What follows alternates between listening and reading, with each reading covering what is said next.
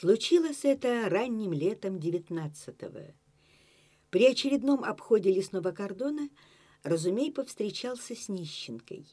Подкараулила она его на просечной тропке, саженях в двухстах от сторожки.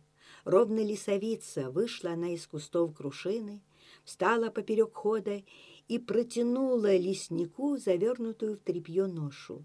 «Это вам, дедушка!» Сиротским голоском пропищала она и перекрестилась. «Чего это?» — с несвойственной ему оробелостью спросил Разумей, принимая сверток. «Внучек ваш, дедушка». «Городи мне город, дура!» Лесник развернул сверток и обомлел. В желтых сырых пеленках, скрестив ножонки и ручонки на посинелом животике, покоился уже вечным сном мальчонок. Три недельки подышал и выдохся, прохлюпала носом нищенка. Молочка-то нету-ти.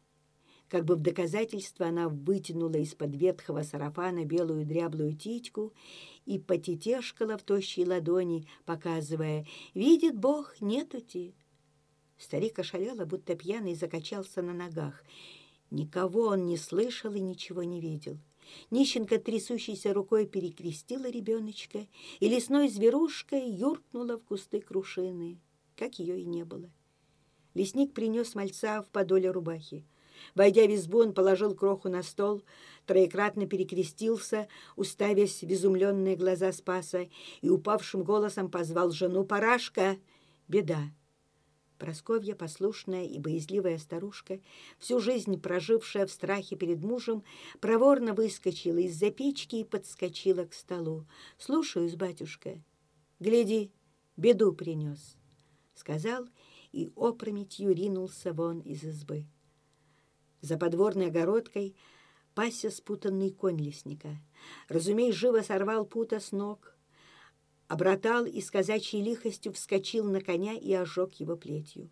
Кони, не поняв за что, замешкался, запрядал ушами, а когда, разумея, в сердцах добавил еще, полным наметом помчал по проселочной дороге и вмиг вылетел из лесу к зеленым хлебам.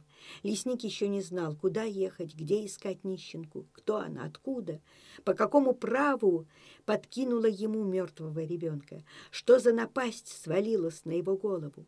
Вопросы один страшнее другого терзали душу, и он еле-еле владел собой.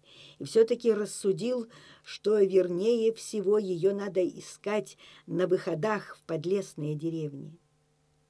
Почти до сумерек он мучил коня, рыская по подлесным закраинкам, пока не нагнал странницу на овражной дорожке, которая, и сам разумей, не скоро сказал бы, куда она вела. Девка шла вольным шажком с березовой веткой в руках. Будто с лесного троицыного игрища шла, так и было легко и свободно среди леса и поля. Нагнав нищенку и не говоря ни худого, ни доброго, лесник с полного маху огрел ее плетью. Та ровно от сабельного удара свалилась в траву, как подкошенная, без слова и крика. «Ах ты, сука поганая! Кого мне подкинула?» Разумей, еще трижды с лихим посвистом хлестанул по ногам нищенки. «Кто тебя обрюхатил, стерва? Я знать не знаю тебя. Кто?» Задышно хрипел дед Ляпунов. «Матвеюшка ваш, батюшка!» Закрываясь подолом юбки от кнута и не стыдясь своей ноготы, пропела она отрешенным голоском и собралась калачиком, чтобы перемочь боль. Разумея, не чуя себя и не слыша слов ее, сыромятиной креста крестил на голых ляжках и сине-кровавые кресты. «Кто? Кто? Кто?» Словно помогая себе, приговаривал при каждом ударе сатанелый разумей. «Матвеюшка, Матвеюшка, Матвеюшка!» То ли звала, то ли от безумия причитала девка. Разъяренный старик наконец понял, в чем дело. Нет, он догадался еще раньше, что сотворил сын, но душа противилась.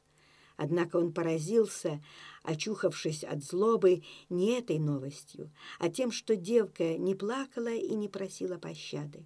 В глазах ни боли, ни мольбы, ни страха. «Как зовут тебя, потаскуха?» — попытался расспросить он нищенку. «Лизой». «Сама провиноватилась, али как?» — остывая, допытывался лесник. Теперь уже сам Разумей еле справлялся со своим страхом, говорил с легким дребезгом в голосе. Я грибы искала и ягоды. Пьяной он был, ружом грозил. Разумей снова замахнулся плетью, но девка до преж удара повалилась навзничь и мертвым крестом распласталась на траве. Рука с плетью на миг зависла в воздухе и опустилась уже на круп лошади. Конь отпрянул в сторону от девки, как от убитой. Лесник еле усидел на холке, дернул повод, и конь помчал его назад в лес.